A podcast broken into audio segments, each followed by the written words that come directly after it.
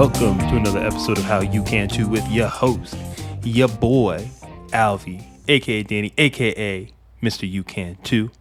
Dynamic blessings to you as always. In today's episode, I have a familiar guest. My dear friend Gene Kelly is in the building. I don't know if you've noticed, but Gene has been making some monumental shifts in his lives and the lives of many people through the combination of cold water exposure and breath work. And in this episode, we talk about that journey of how this combination of ice and breath has allowed him to level up himself. It's allowed him to build community. And it's ultimately been this opportunity for him to really add to his hero's journey and understand how important of a leader that he is. And also understanding how there's a big distinction between showing up for yourself, knowing your gifts, and toxic modesty, as he coins it. So I really love this conversation. Him and I go back and forth on our experience, really learning how to be great versions of ourselves and show up powerfully for others and do it in a way where we're, where we are recognizing ourselves at the same time. You're going to love this conversation if you've ever had any questions about the combination of ice and breath work and anything that has to do with growing in leadership. If you enjoy this episode, please share it with your family, friends, and loved ones. It means the world to me if you leave a five star rating and a review of the show. I honor you, I appreciate you, and as always, you can too. Enjoy the show. Dynamic blessings, ladies and gentlemen. I am joined by a familiar guest, a soul brother, somebody I feel like I've known for a lifetime. And it's only been just a, a certain amount of months. I can't even put the actual time on it. But to watch my brother here just really grow into his own these last, I don't even know what it would be, three, four months. I feel like I've really noticed it has been unbelievable. Really excited to dive into his journey and everything he's been learning. He's going to bring so much to the table for us today. Welcome, my dear friend, Gene Kelly. How you feeling, brother? Dude, I'm good. I'm so happy to be here. It's nice to see you again and catch up. We tend to catch up every few months and touch base. Um, yeah, I'm trying to work out how long ago we met. It would have been. It was last year, right? Yeah, for sure. It's definitely in uh, in 2021. Yeah, yeah. But we linked up on Instagram for those who don't know, and um, Paul Chek shared some of your content, and I was like, this guy's awesome. So we linked up, and and then I remember when we got locked down in Australia for the second time, I reached out because, you know, you have you have to move. You've got to take some sort of action. And I wanted to do something. I just didn't want to sit at home in lockdown. So I did a bunch of interviews with people I admire and love and respect. And you were one of the people I reached out to. And, and dude, yeah, Soul Brothers, we, we hit it off. And I think this is the this might be the third time we've chatted. The second time on your podcast, I believe. But yep, we second time on my podcast, and, and the one we did together with you. Yeah, yeah, awesome, man. And thank you for the kind words. It's, it's. I feel like we're on parallel journeys, and that just is a testament to, you know, why we probably clicked because we're on, on the up, man. So, um, you, you know, I've got, I've, you got the book out, which yes, is super sir. cool. Yes, sir. I appreciate that. I appreciate that. Still yeah, waiting man. for my copy, Ali. I know. I gotta get your address so I can send it over there to uh, to Australia.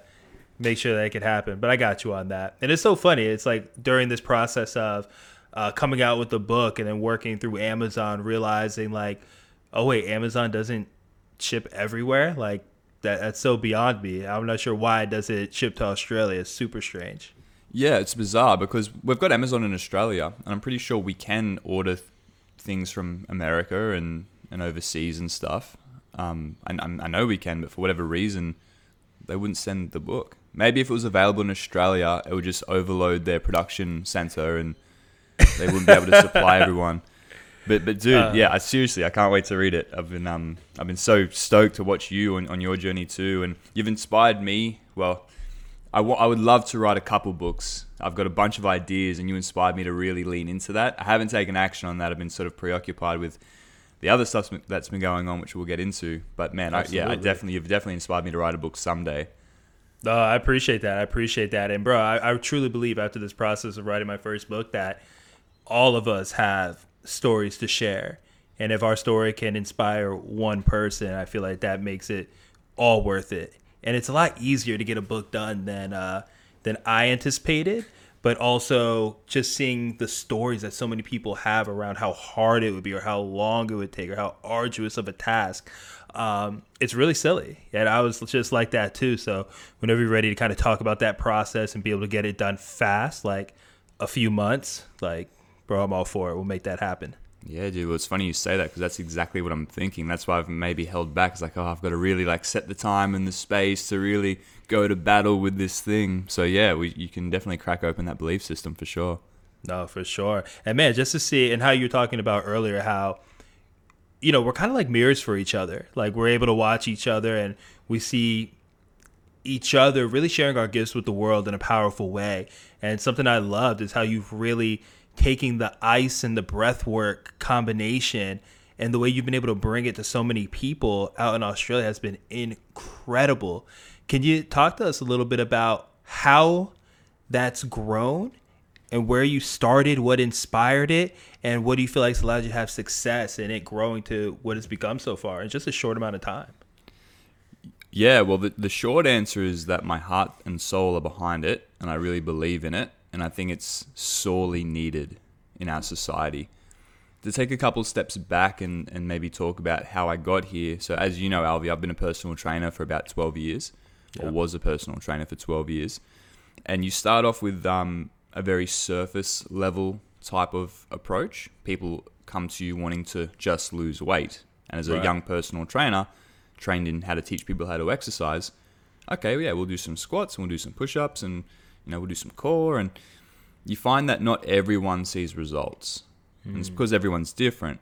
And I think there are a lot of different reasons people end up where they end up.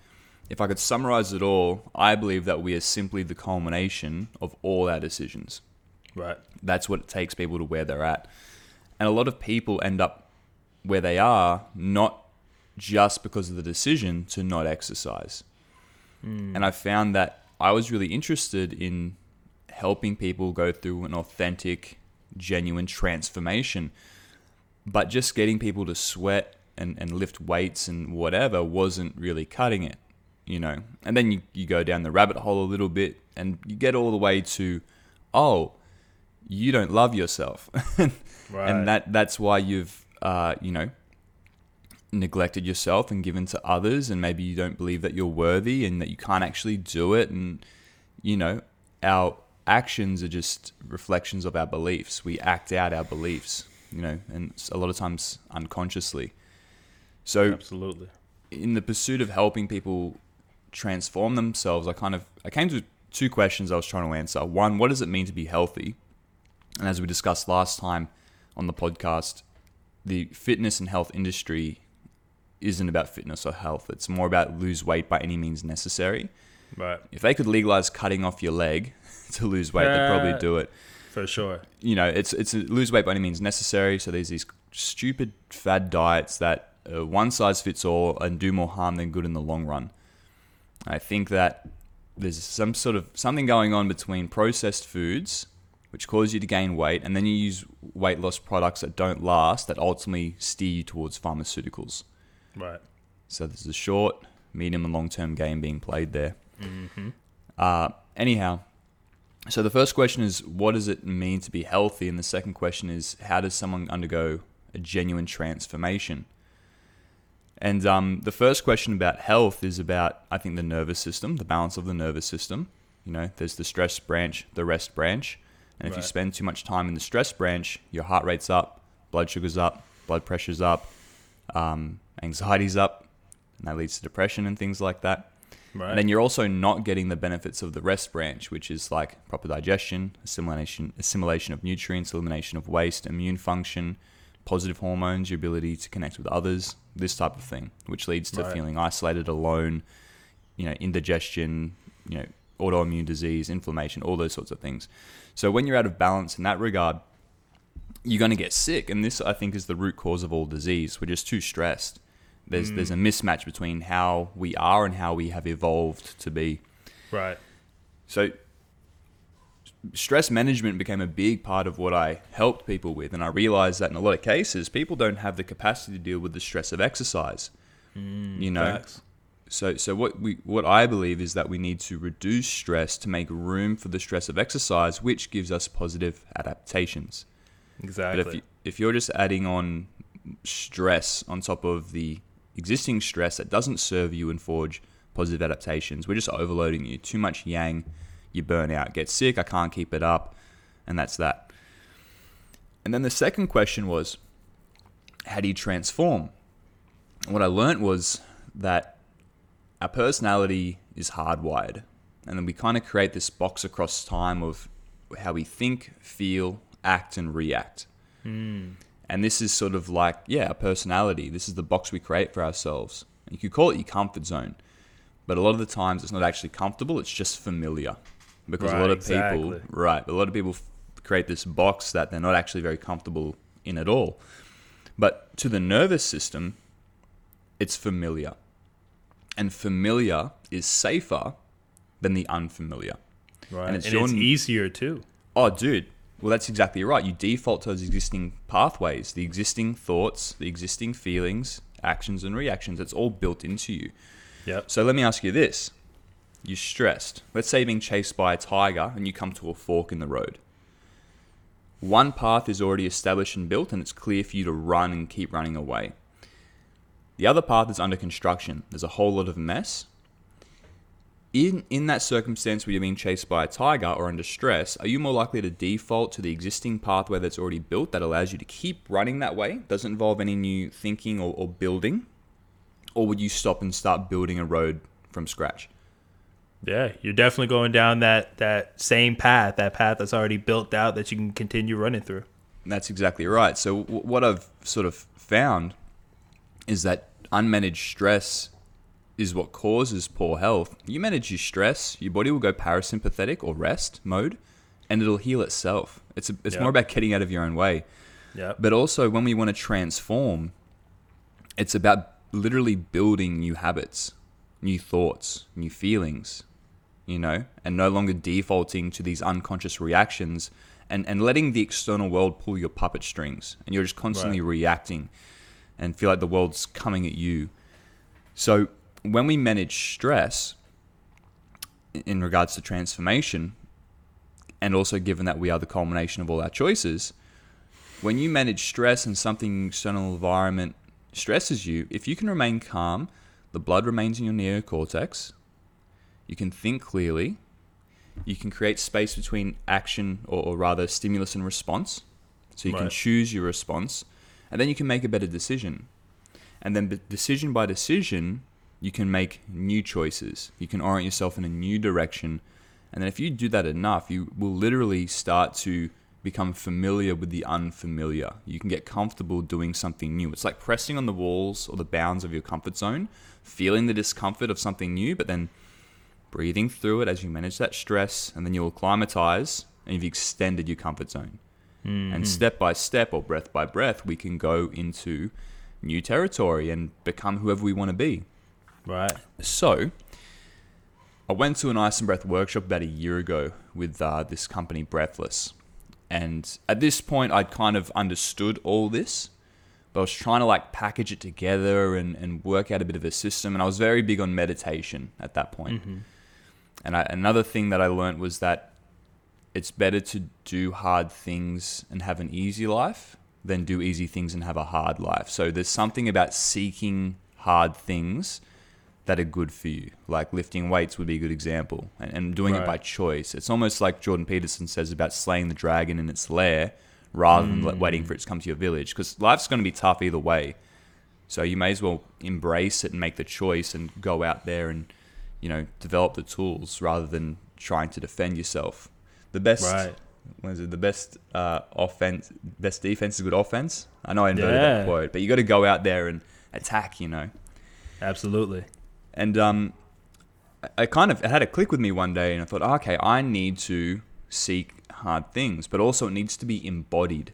You need to act it out. And that's what weightlifting does. You're, you're picking up your load and bearing it, doing something hard and struggling. And that's why people who lift weights and exercise have um, also better mental and emotional health. Right. Because you've got to understand the nervous system, to, or rather to the nervous system, all forms of stress are the same Right. you know so the better you deal with one form of stress, the better you deal with others. It translates. So I thought, okay, well, I need to do hard things and I need to embody that because I'd also learned along the way that the best thing I can do is be a positive example to others, not preach, but act and do and, and embody right. it so people can look to me and go, oh, that's how it's done. So I thought, okay, well, what, what terrifies me? And I thought, well, getting in the ice. Mm. I can't imagine going and sitting in this freezing cold water. So I had to do it.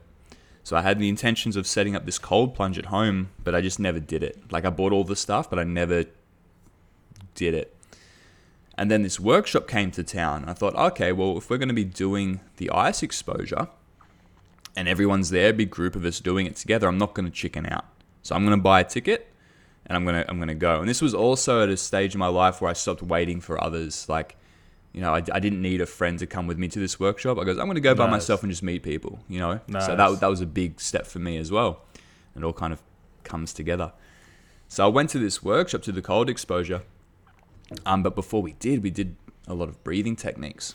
And um, I had this really profound experience. To back up just a little bit, the two biggest things that had a massive influence on my life is this idea of the sacred and the mundane. So, mm. like, you want to have these really sacred peak experiences, but you can't do it every day. Right. Every day, day to day, you've got to focus on the mundane, the work, the little mm. things. Mm-hmm. So, the mundane that really changed my life in the biggest way was meditation. Right? Just just just meditating, doing that every day was it has been probably the best thing for me ever. But the other sacred part of me that was really really amazing was my experience with um, psilocybin mushrooms. Mm. And I would say that meditation was actually more powerful than the the psilocybin mushrooms, but that was a hell of an experience. It really cracked me wide open when I did that. And I found at the breath work, you can have both mundane and sacred experiences. You can do slow breathing, which is something akin to meditation, but you can also do these really crazy breathing techniques that induce psychedelic states and altered mm, states. Mm, right. And I went through the whole range of this workshop. And I went for the ice, but the breathing is what really shook me up because I realized that through breathing, we can control the state of the nervous system and go to this rest branch. But also, we can have these psychedelic ground changing experiences where we can process emotions and see things differently and see how we're limiting ourselves and all this sort of stuff. And in that particular breathing technique, everything in my life made sense suddenly. Mm. Everything led to this point. And that's why I needed to go through that breakup. And that's why I needed to have that fall through. And that's why that happened. Like, it all made perfect sense. It was like a Satori mm. moment. Even right. when we were, everyone was sharing prior to doing this technique, and there was this one young man who was just in in a state, man. He was just like, I'm so anxious and I just can't do anything about it. And I was really feeling for him. But even in that moment, I was like, I wanted to go to him and say, dude, trust me, you're where you need to be. Like all will be mm. revealed. Like it was this really profound moment. And I and before I'd left the building, I was committed to being an ice and breath guy. I'm still working out what my uh, a mm. breath worker. You know, so um, yeah, I realized that I can induce these states in people, these life changing states through breathing, and I can also induce this state of calm through breathing too. There are two ways these pathways get formed it's through repetition or emotional experiences. Mm. So you can do it by just through automatic repetition of things you do daily, or you can have a really like trauma, for example, is one really emotionally charged experience that just cuts a path in the brain, and then you've got trauma. So you can sort of rewire the brain in the same way using these techniques and I think uh, so. So I've yeah been become obsessed with the breath. Like the ice is really sexy, but that brings people in to try the breath, and I find that the mm. real magic. Well, to to be honest, the real magic isn't even the breath; it's the community. Oh, for uh, sure, I can see that, dude. We'll get to that in a second, but but yeah, the we, and I think I think so. The breath, that's the breath, and then the ice, I think, is just analogous for life you know, of course, there are heaps of benefits for, for the mind and the body. Um, for me, it's just about doing something hard every single day that I don't want to do or don't particularly mm. want to do and just proving right. to myself, you know, who I am and what I'm capable of and who's in charge. And that's been another really vital tool. Um, meditation or breathing and or breathing and the ice have, have just been the most amazing tools. But what's what's really interesting and this is what the magic is, I think, is that in that rest branch, you have the social engagement system. And the social engagement system was critical for survival because as mammals, we learnt that we had a better chance of surviving if we stuck together. So there's this like bonding system, but also this survival system. So again, this stress and this rest branch. And the body prioritizes the stress branch or staying safe. Because if you're unsafe, you're not going to live long enough to form any social bonds, right? Right. So the body prioritizes fight or flight, which means that if you don't feel safe, if you're stressed, you can't connect to others. Hmm. So when I bring people together and I get them to to slow breathe and they calm down, and then I get them to talk to one another and make eye contact with one another, hmm. and then I get them to do some hard breathing, breath work, right. and they overcome something hard together and come back and they're completely refreshed. And then they get in the ice and they're all supporting each other and they get out and they high five and they hug and oh we did it. What what we're doing is forming a tribe and a community. Absolutely. And and we're co-regulators. So hmm. humans regulate each other's nervous systems. I've got a really funny story I can share to explain that if you'd like. Oh, I would love that. Please right. do. So, so when I was, uh, this was years ago, and I was in a restaurant. I think it was like a Chinese restaurant, maybe, or a Thai restaurant, and they had um like a little bowl of ginger, like like pieces of ginger on the table. And do you know what a palate cleanser is, Alvi? yeah, for sure. Because I didn't I didn't know that. So I was at this restaurant. and There was little. I think it was ginger. I said, "Oh, what what's this with this ginger?" He goes, "Oh, it's a palate cleanser. After you do your first course or, or your your appetizer or whatever, you have the ginger and it cleanses your palate. So it resets things so you can experience the next dish in its full taste. Right. So Right. it cleanses your palate. Okay. So I programmed that or put that into my brain somewhere, and the motor function associated with that was to reach out, pick up the ginger, put it in my mouth, and that's how you cleanse your palate. Hmm. Okay, and then I forgot about it for years. Fast forward, I'm in a flower and candle shop with my girlfriend at the time, and we're looking around, smelling things, and then there's this bowl of coffee beans. Hmm. And I thought, oh, what's the bowl of coffee beans there for? And then all of a sudden, this memory popped up. Oh, it's a palate cleanser. And I was like, oh, I'll show you how to do it, girlfriend. yeah. But the motor pattern was to reach out and grab the coffee beans and chew them. Uh huh. So I'm in this flower shop and there's this random bowl of coffee beans to reset your palate, but I start chewing them. And the look my girlfriend gave me was like I just taken a shit in the middle of the flower shop. Uh. and, and, and this is a great example of this the social bonding system because if you're in a tribe and you act in a way that is not appropriate, you're going to get looks from other tribe members that let you know that's not appropriate. And if you keep it up, you're going to get kicked out of the tribe. And if you're kicked out of the mm-hmm. tribe, you will not survive. right. So it's a survival threat. Whereas when you get smiles and laughs from people, your nervous system calms down, you're safe, everything's okay because people are smiling and laughing. exactly. And, and the look my girlfriend gave me when I started chewing those coffee beans it was as if I was going to die. Oof. Like my whole nervous system just went, "Whoa! Whatever you've just done is completely wrong." Mm. And then I that's when the taste hit me, and I realized I was just chewing these random flower shop coffee beans. You're supposed to smell them, Albie, right. not chew, not chew them. I, I had like spit them in my hand, and then I'm like, "Oh, there's no bin." I had to put them in my pocket. Like it was just like it, is, it was the most embarrassing thing. But but looking back after learning this stuff, I was like, oh, the reason why my body went, whoa, what the hell is going on here? When she gave me that look was because my social engagement system was like, you're about to get kicked out of this tribe, buddy. right. So so when You're you about get to be isolated. Right, right, exactly. That's exactly right. So when I um when I get people together to breathe and you calm the individual's nervous system down, now it's a little bit easier for them to make eye contact. It's a little bit easier for them to share a smile. It's a little bit easier for them to be heard, you know, and talk and listen. And these are all things that calm our nervous system, let us know that we're in our tribe, we're supported, we're loved, we're safe Right. Right. and uh, that that is what I think the real magic is. And this is just all a reflection of what my experience has been as well. When when I did that first ice and breath workshop, I went back, and then I went and did a winter expedition, climbed um, Mount Kosciuszko in my underwear in like freezing cold weather and in like really fast winds, like Mm. swimming in these frozen lakes and stuff like that, and doing it with others that are you know supporting you and challenging you. Then coming back to the the cabins and getting in front of the fire, like full tribal stuff, and Right. it felt like I was getting a nutrient that I've been deprived from for so long. Like it was kind of new to be that lovey with a bunch of strangers, but Right. it felt kind of so innate and natural. And Absolutely. then when you consider like our evolution and the nervous system and the social engagement system, it all makes perfect sense. So Stephen Porges is a great guy to research if you're interested in this stuff and polyvagal mm-hmm. theory. Okay. So it's just the social engagement system and, and how it links to our fight or flight response and you know how we co-regulate with others. And this is again not to get into this, maybe we shouldn't get into it at all, but that's why I think social distancing over the last couple of years has been such a bad idea and covering Right. up faces has been such a bad idea because now everyone's in this state of fear.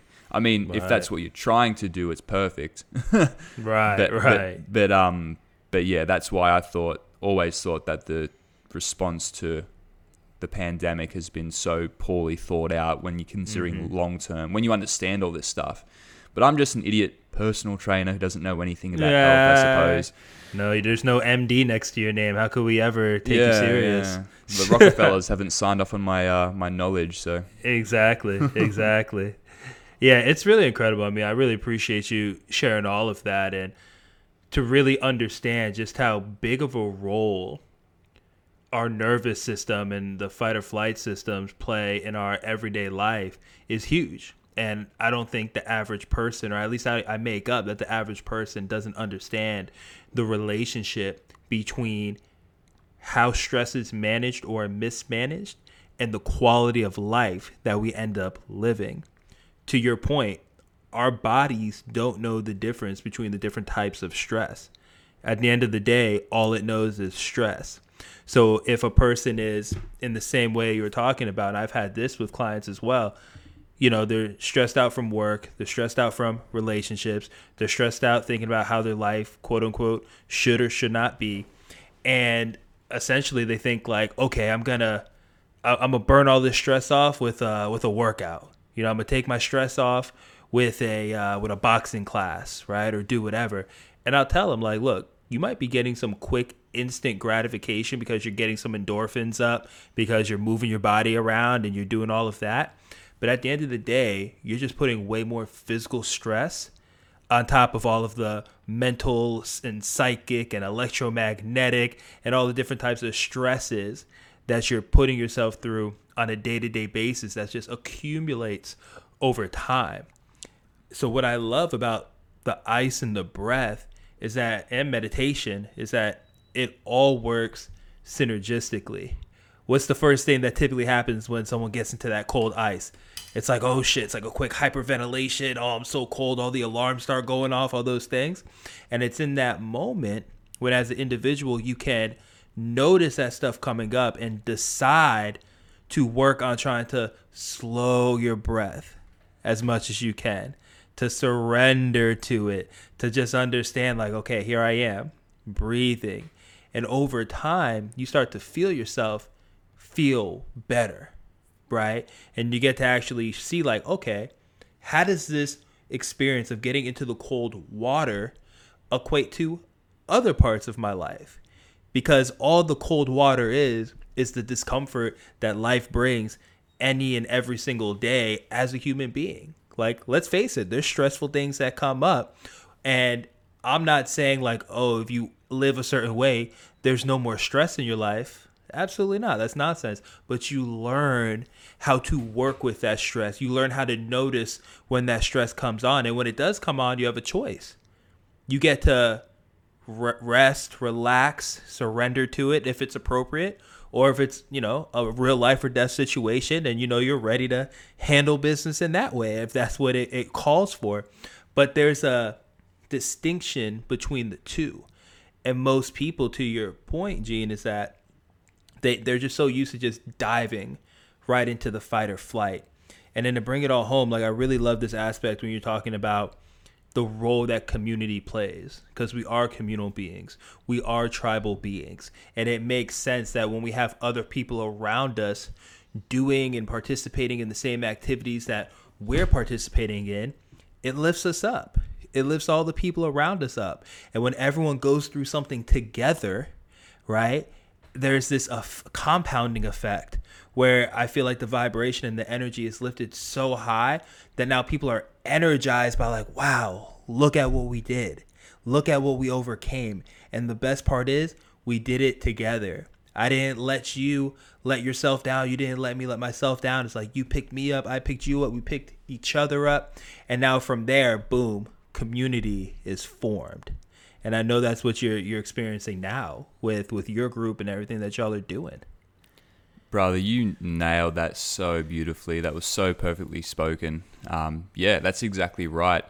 You know, when I do take people through the ice, what I say is that the ice is exactly like life.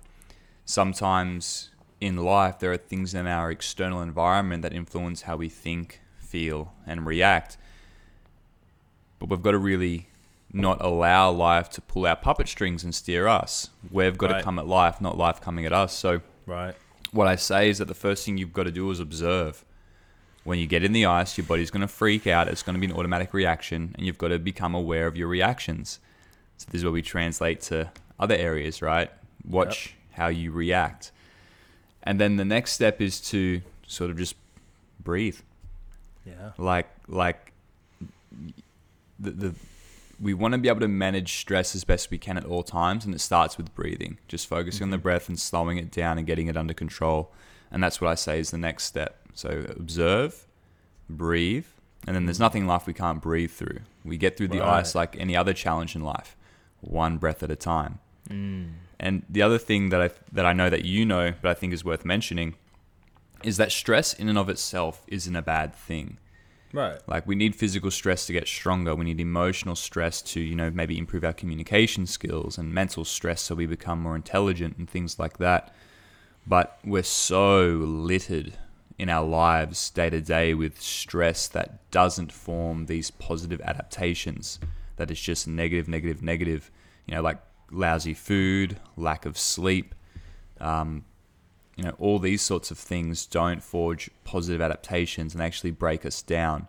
And Right. that's the difference. So it's not about having a stress free life. If that's what you're aiming for, you're going to be waiting for a very, very long time. That's one of the things I've learned on my journey too is that, oh, if, if you keep pursuing this, eventually you're enlightened and, and nothing can touch you. And it's like, nah, Yeah. that's not true. right. It's just like life just finds more things to bring to you. Because I definitely um, resonate with that sentiment. Because I remember pretty early on in my my journey, it's like, you know, I've been doing the meditation and the working out and the eating well and you know setting good boundaries and the this and the that and the other. And I might have been like three years in. And I remember thinking to myself like. When am I gonna be there? When am I gonna be like mm-hmm. enlightened? Mm-hmm. And looking back, it was such a silly thought because it's not, at least in my opinion, that's not really the goal anymore. And it wasn't until I heard uh, Michael Bernard Beckwith. You, you familiar with him at all? I'm not actually. My, Dr. Michael Bernard Beckwith. You would love him. All right, I'll love check him. him out, Highly sure. recommend checking out. Thank you. But I, I heard him say one day, he's like, understand that you are constantly unfolding, right? And basically, it's just like after every turn, every fold, there's something new that comes up. There's a new type of challenge that comes up. And I realize just for me in my own life, because I'm up to big things and I'm really working towards being my best self, I understand that as I grow and as I get better, bigger challenges present themselves. And again, it's just an opportunity to unfold and evolve. And I understand I'm be doing that for the rest of my life. Well, and, and that's when you can get to things like the yin yang man.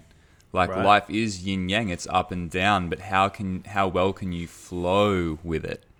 Right. You know what I mean? And and Absolutely. roll with the punches and begin to see these challenges not as oh another thing life is throwing at me to wear me down and it's not fair, but instead going, "Oh, this is life."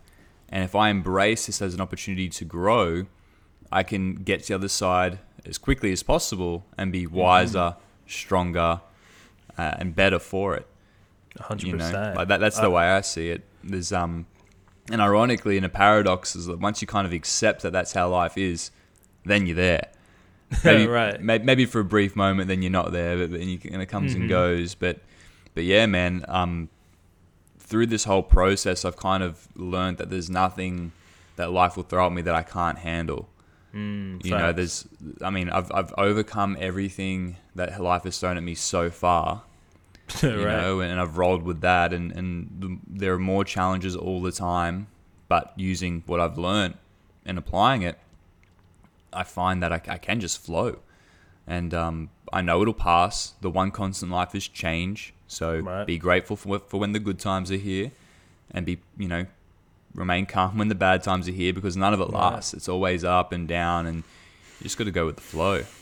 Absolutely. Absolutely. That's so well said. And I'm curious with the groups that you're leading now back at home where you're at, what have you found has been, I guess, let's start here. Like, what's been like the reason that people have been showing up? Like, what's the feedback you've been getting on, like, hey, this is why I'm here?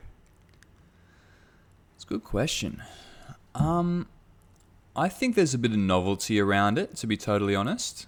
Mm-hmm. Like to go sit in an ice bath is kind of, oh wow, what what an experience. You know, what's cool is that the people that come there, I think, want to be challenged, and even if they're like dragging themselves there and everything in their body saying, oh, this is going to suck, they're, they're showing up and they're doing it.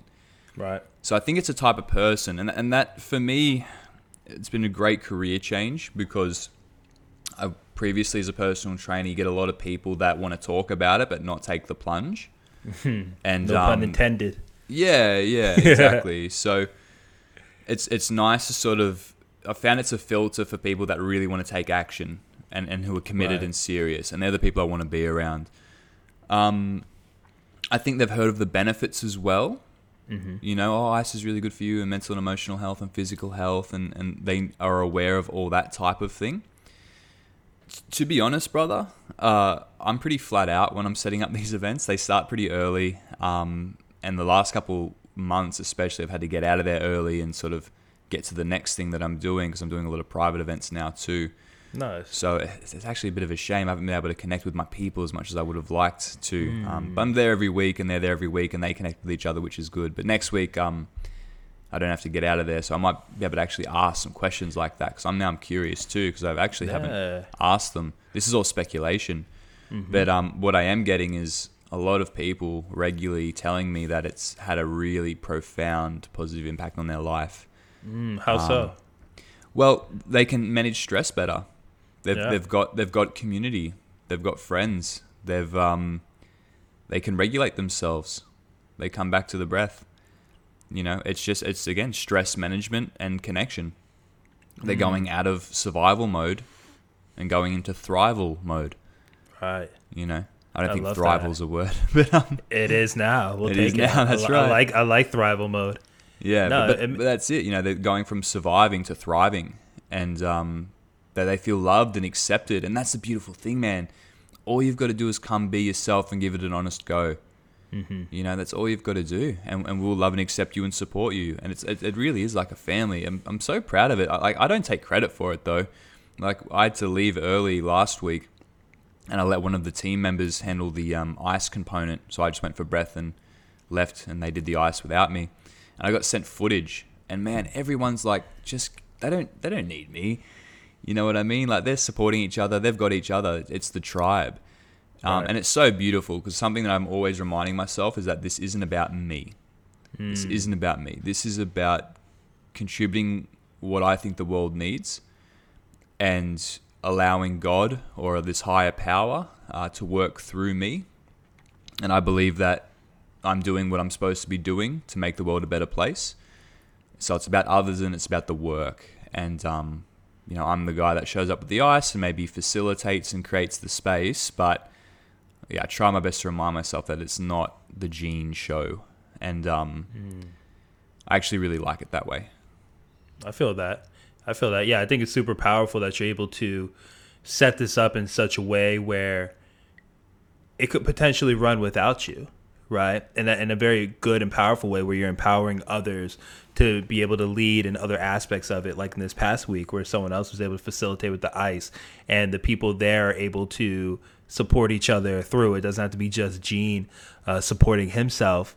Something that I always find interesting, and I want to pick your brain about this, it's like it's finding this balance between like, all right, hey, it's just, it's not about me, but I'm still gonna find the time to like appreciate myself because of what I'm doing and how I stepped out of my own comfort zone to start an experience like this.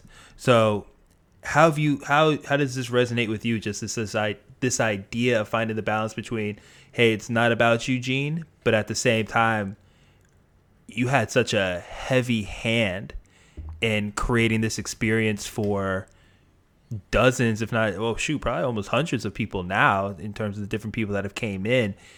How do you still celebrate yourself in this process? Well it's a good question what comes to my mind is just this idea of being the example. The best thing we can do is just be the example. I spent a lot of time trying to convince people to start looking after themselves a bit better, and all that did was just siphon my energy. Mm. What I learned is that I've just got to do me, and people will see me, and if they want to ask questions, they can, or they can just copy. So, mm. when it comes to this type of thing, if someone was working really hard and had spent every Saturday getting up in the morning and putting on this event, that isn't a money making thing. Like, I don't make money from this. This is just something. Honestly, I did it to get practice initially. Mm. And, you know, I think I just got quite good quite quickly because my parents are performers, actually. They're professional clowns. I don't know if you knew that. So, you know, I did I, not know that. Yeah, brother. Oh, dude. They're professional clowns. So, you know, I've grown up as a bit of a theater kid. So, you know, I've been on stage before. I can talk, and I, I feel more comfortable talking to a group of people than. Oh, that's not true anymore. I used to feel more comfortable talking to a group than one on one with people, but now because ah. I'm parasympathetic, I, I feel fine talking to anyone. Nice. But um, my point is, is that if I saw someone putting in the work and helping to create something so beautiful that's so positive, I would want them to be proud of themselves. Mm. You know what I mean? So yeah, like I am proud of myself, and I think I'm great for doing this, and um, I think it's really positive. Um, but only because I realized to go, oh no, I'm nothing. I didn't do anything, and I call it toxic modesty. Right. Yeah, if I know am that too well. Yeah, yeah, brother. Like, like, and that's a big part of my journey that's unfolding too. It's like, I. That's another big battle I've been fighting is beginning to recognize myself as a leader Yep. You know, it's and, and going, yeah, like I I did do this and I am proud of it and I am, you know, striving to be the best breath work breath worker in the world. Okay. You know, and, and really stepping into that and owning it only because it's actually going to be to my detriment and the detriment of those around me if I have this toxic modesty about it. Right. So for me, I thought that to be proud of myself automatically meant ego. But again, it's this middle way between yin and yang or, or toxic modesty, then toxic egomaniacal, you know, cult leader. You know what I mean? Right. Like there can be a middle ground where I can be really, really proud of myself, but I don't need to go flexing. You know what I mean? I just come back to doing the work. Um, so I think that's really important. And yeah, I, I try to just to think of that with all things, you know, and confront those parts of me that I might have considered positive, but actually are holding me back, like being modest, not taking credit, not seeing myself as a leader. Like I'm at the stage of my life where it's time for me to step up and be the leader and be like, mm. yeah, I, I, did this and I did a good job and I'm proud of that. And but but it's not. That doesn't mean it's about me. It just means that I did a good job and it's okay to acknowledge that. I'm sure mm. the others in the group would say it too. Like I know how appreciated I am by them. You know, um, of course they appreciate me and I appreciate them too. Like we're all a team.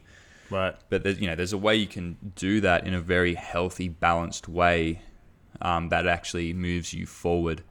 Um, yeah, it's it, it, this idea of oh, I don't want to be egomaniacal or, or like be big, big, big guy, you know, cool dude doing breath and ice. It's like, you know, that's not what it is. it's from the heart. Right. And, and pe- dude, people know know me. Like people who are around me see my energy. They tell me you know that that they can feel my energy and how authentic it is and these are from really amazing people i mean there's no higher compliment you can pay me i'm always so flattered mm. when people who i look up to so much just let me know hey you, you hold space so beautifully and this and that um, I even feel a little bit strange saying that about myself now, but this is the type mm. of thing I've got to work on. Where it's like, no, yeah. it's okay to, to to to be proud of yourself and to to acknowledge the the work that's paying off and the positive impact you're having.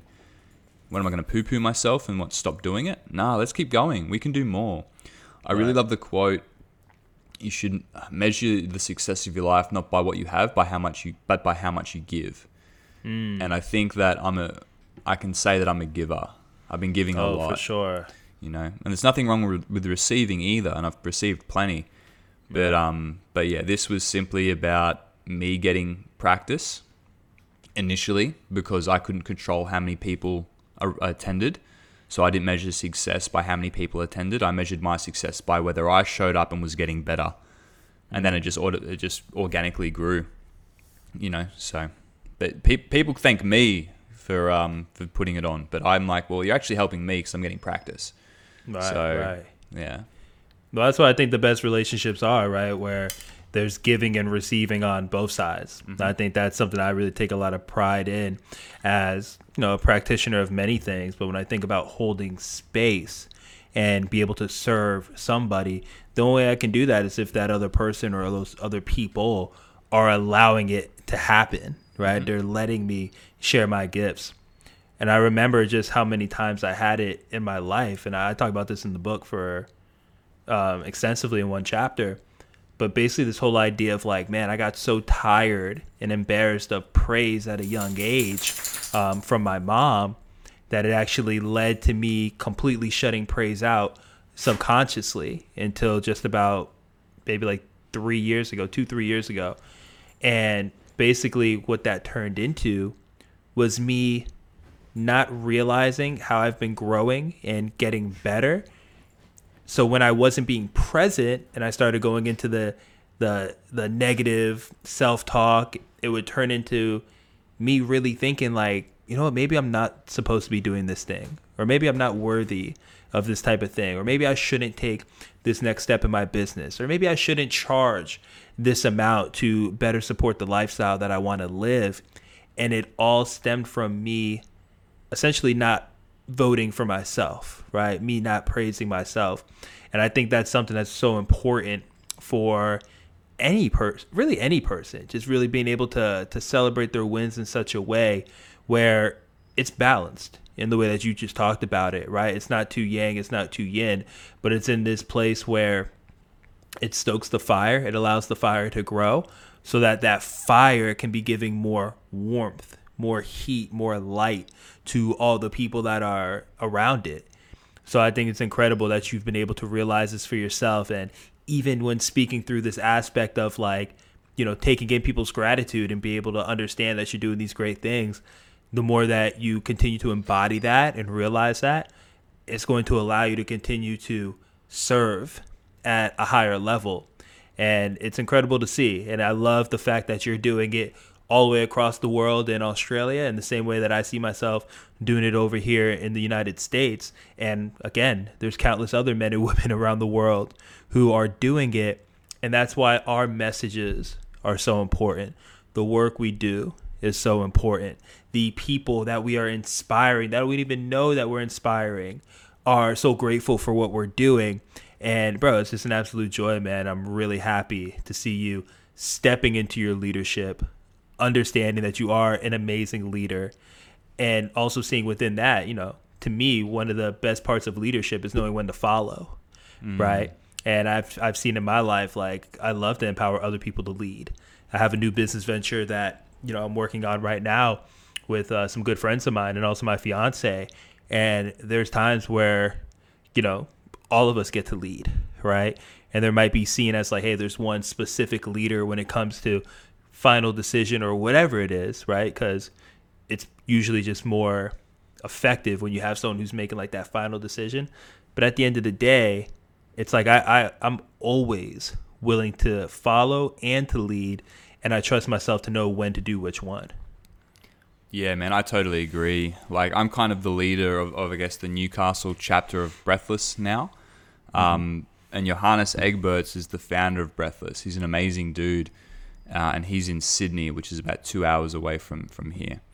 And um, I, yeah, it, it's cool to be in Newcastle and kind of lead a little bit more, but occasionally step back as well. But but when it comes to like um, like Breathless, the sort of movement that we're we're taking charge of, Like uh, I really like kind of knowing when to follow. Like he's really good at taking charge and and and getting stuff done. So I totally feel you, and I feel like I've got a good balance between the two. The other thing that came to mind, just to finish off what you were saying, all, I'm seeing so much yin yang in this. It's like when you're asking about um, you know not making it the Gene show type of thing, and, but also acknowledging um, what I've accomplished. It's this idea of giving and receiving, just what you said. Like they're the same. Like if I want to keep giving, I've got to be able to receive.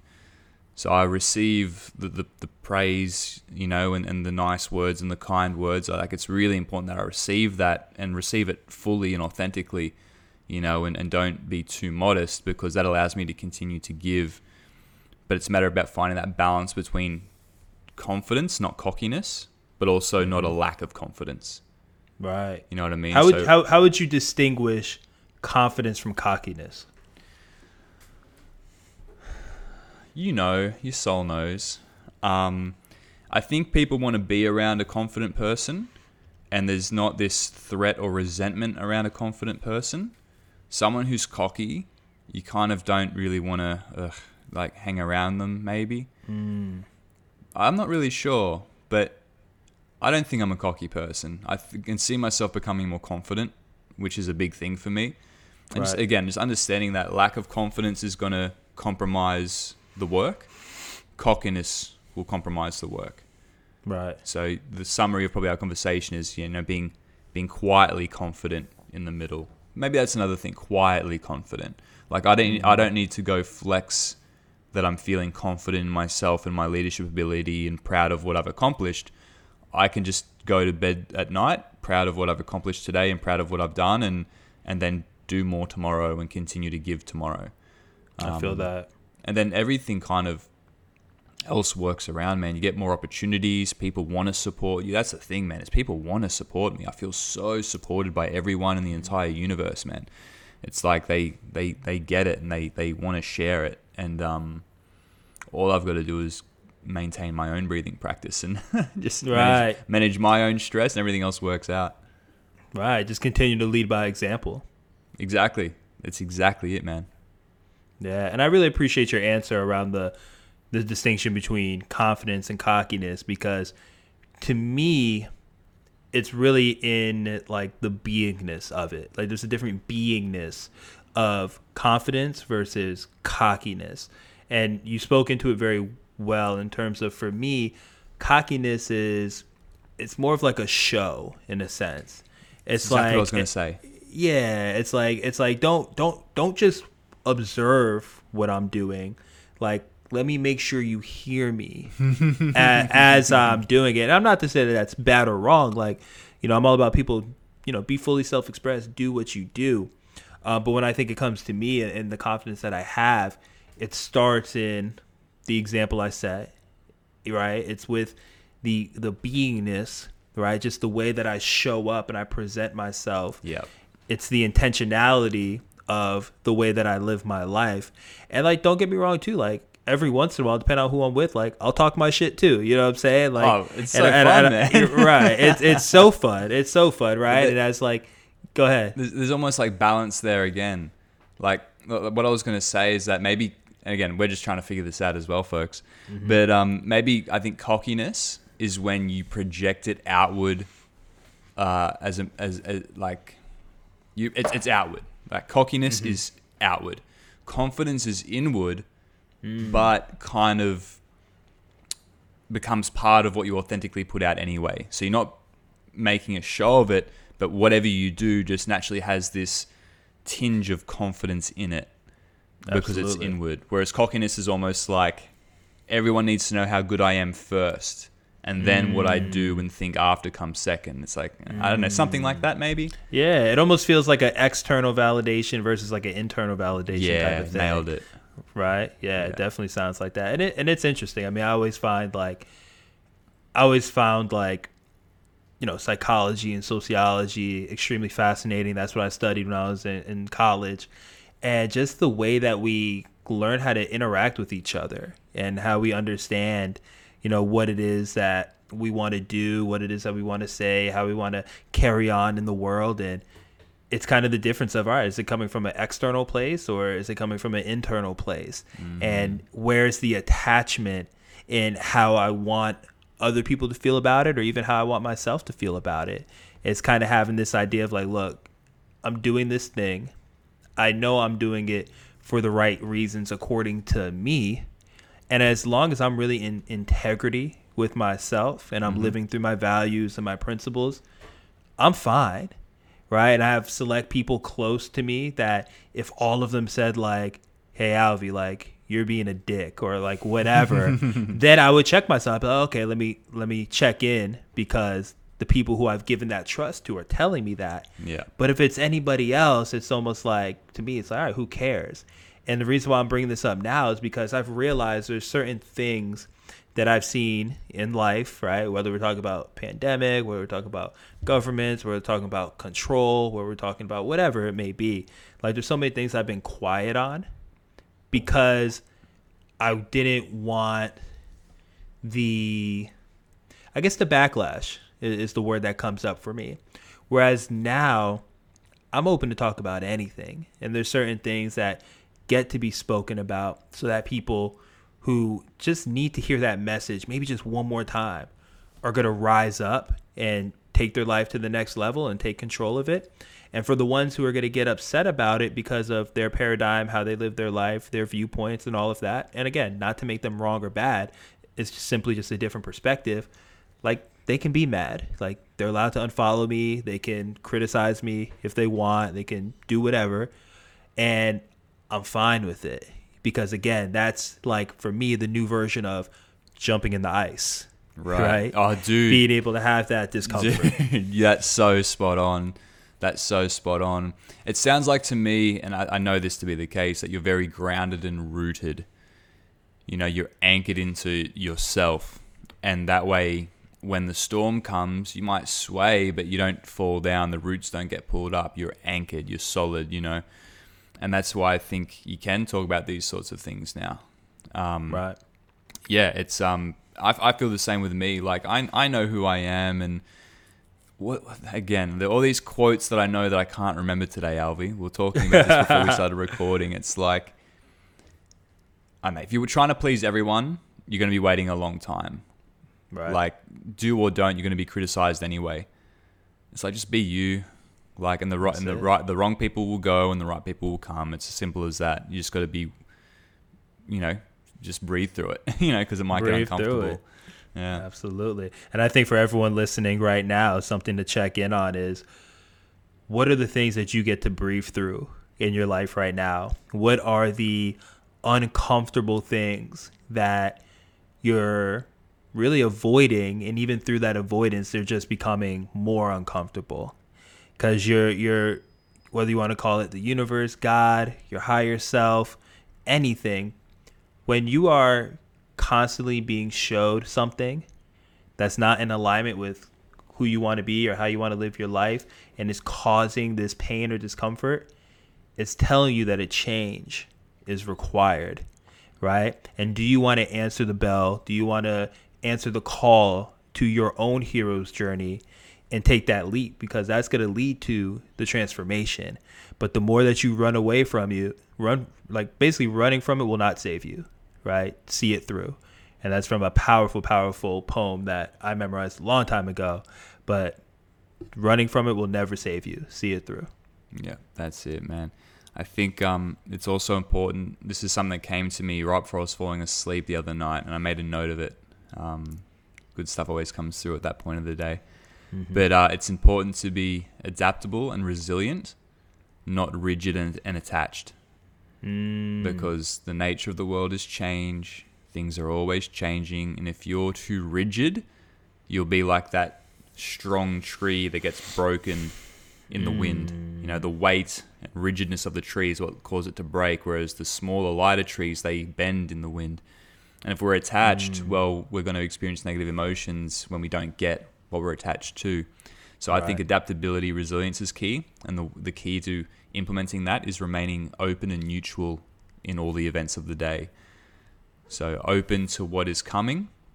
Don't get stuck in tunnel vision by predicting one potential outcome and neutral. So when you see yourself orienting away from what maybe you wanted, remain neutral. Because if you see yourself going a different way, that's going to cause negative emotions. But if you can remain hmm. neutral, you're probably going to be oriented to something better. Hmm. Very, very well said. Very powerfully said. I mean, Gene, this was such a, a powerful conversation. And every time we come together, just so many amazing insights. And, brother, I'm so proud of how you're showing up and just to see the massive shift that you've made from when we first met up until now has been incredible.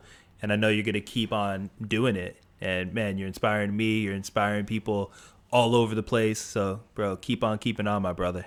Thank you, brother. And thank you so much for having me on. You know, man, you inspired me too. Like that's the reason I reached out to you, and I'm just so glad that we hit it off the way we have. And man, I can't wait. One of these days, we're gonna get together and be able to share a big hug together. Oh, And, for um, sure. dude. No doubt in my mind. We'll, we'll figure that out how that's gonna happen. But uh, No, but yeah, man. Thank thank you for having me on, man. It's been so nice to catch up, and yeah, what, what I'm really feeling right now is just how badly I, I want that hug one day, man. Like, uh, Ah. you're a soul brother, and I appreciate you. No, I appreciate you, brother, and I can't wait to give you that big hug back because the love is definitely there, man. And to see that we're both doing the work we're doing, you know, th- there's a reason why that bond is there. So I appreciate you so much. And before you go, can you let the people know where they can find you online and just see more of the dope stuff that you're up to? Yeah, so the best place for uh, all the international friends is uh, Gene Kelly PT on Instagram, G E N E Kelly PT. I'm looking at changing my Instagram handle, so if you've got any suggestions, that'd be great as I shake off the PT uh, part of my, my career so far. Yeah. Um, But yeah, that's the best place to connect and see sort of what I'm up to and, and all that type of thing. I love it. Everyone listening, please, please, please make sure you go check out Gene. He's an absolute gift to the world. And man, Gene, I appreciate you, brother. I appreciate you. I appreciate you. I appreciate you. And I appreciate everyone listening. And as always, remember, you can too. I hope.